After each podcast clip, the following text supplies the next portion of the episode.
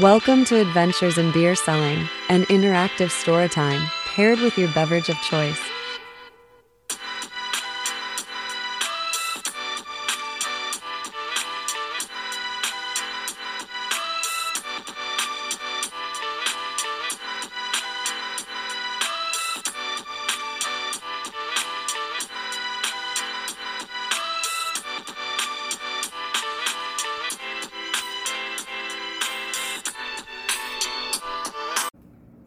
Cheers. Welcome to Adventures in Beer Selling. So, great man theory. Uh, let me give you the definition. Let me give you the technical Wikipedia first.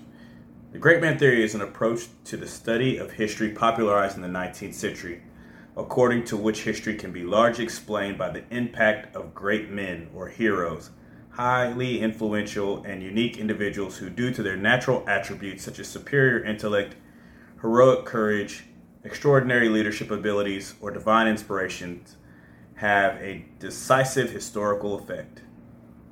That's what the Wikipedia is.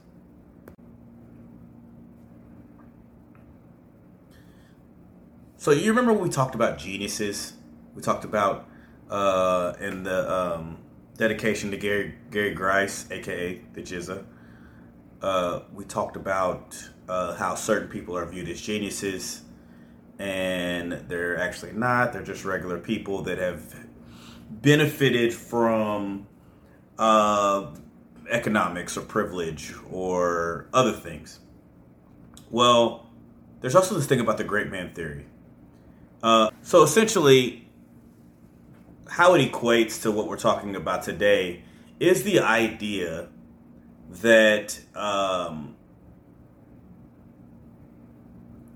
these people, this person who may be above you, had is just super talented, and through his merits, he rose the ranks to magically be, you know, whoever it is that he, he is. Now, I want to be careful because I don't want to poo poo on anybody's talent. I think there are talented people in everything. I think there are talented beer sellers. I think there are very, very talented beer makers. I've seen some of the best. And I just think that there are people who do have a natural gift that, um, through their merits, elevate themselves to do great things. And salute to them, you know? However, this is really good. However, um, I do think in the industry, sometimes we can be sold a hill of beans on people. So, travel back in time, there used to be these HR meetings, right? And the HR meetings were like kind of like pep rallies for new employees. So this is like the onboarding of new employees, and a lot of companies do this. And so they would have this. Um, there was this guy that would just really like pump everybody up and get everybody excited, and just talk about how great it was to work at the company, and how all these entry level people, some people that they were hiring in as uh, line cleaners, merchandisers, entry level positions, right? They're hiring them and they're saying, hey, it doesn't matter where you are right now. You could be anything, which is true and it's very motivating. I mean, if you work hard, right, you should you should have a good opportunity. And they would use this example of this guy who was a uh, senior leadership position in the company, um, C-suite level employee, and he was also a percentage share owner in the company and they would use this story they would tell about him. Now, keep in mind, at this point at the company, you know, I'd been there for quite a while, and I worked for a guy who had been with the company for 25 years. Uh, at least 25, 20 years, something like that. And he'd seen many people come and go. And so he had heard this story, but the guy that was a C suite employee kind of came around the same time. He was an entry level employee, so he knew the guy. Now, uh, I remember them doing this in my uh, orientation and onboarding, where they would talk about this guy and they say, "Look, uh, and we'll call the guy we'll call the guy John, right?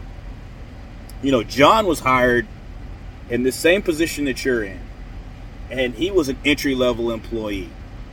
Uh, you know, he started off cleaning lines, so cleaning like the draft lines, right? And I don't think that's where he started off, but whatever. He started off doing that, and look at him now.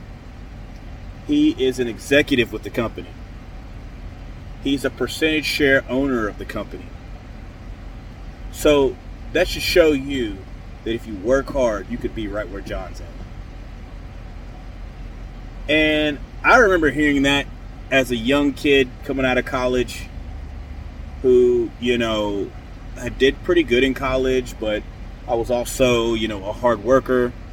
I wasn't afraid to get my hands dirty, wasn't afraid to sweat. I was like, this is awesome.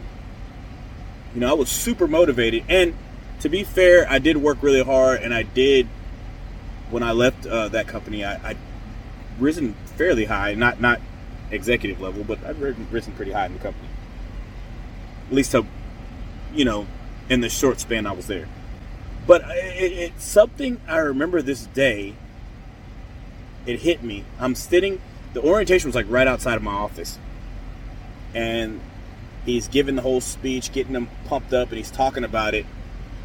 And I remember talking to my supervisor because uh, we had this new crop of uh, young entry level guys coming in, so we were excited about it. All the managers and we are trying to pick out who we were going to put on our teams and everything. And I remember my my supervisor was I, I was either in his office or he was mine because the way his office and mine sat, I had a direct sight to the orientation, and they had one of the doors open. And his office is like right in front of where the orientation is. So with this door open, he could hear everything, and I could see and hear. And I remember, I, I remember I was in my office. I heard him tell the whole story about John and how he started off uh, in the mailroom or a line cleaner, and look at him now. He's a percentage owner in the company. And I went and sat in my my boss's office, and I was like, "You hear that?" He's like, "Yeah." He's like, "Man, I'm really excited. It looks like we got a good crop of new young talent." I said, "No. Did you hear the story about John?" He was like, "Yeah, I remember that. I was a, uh, I was a driver, and I remember they hired him. He was uh, he was a uh, mailroom guy or line cleaner, whatever."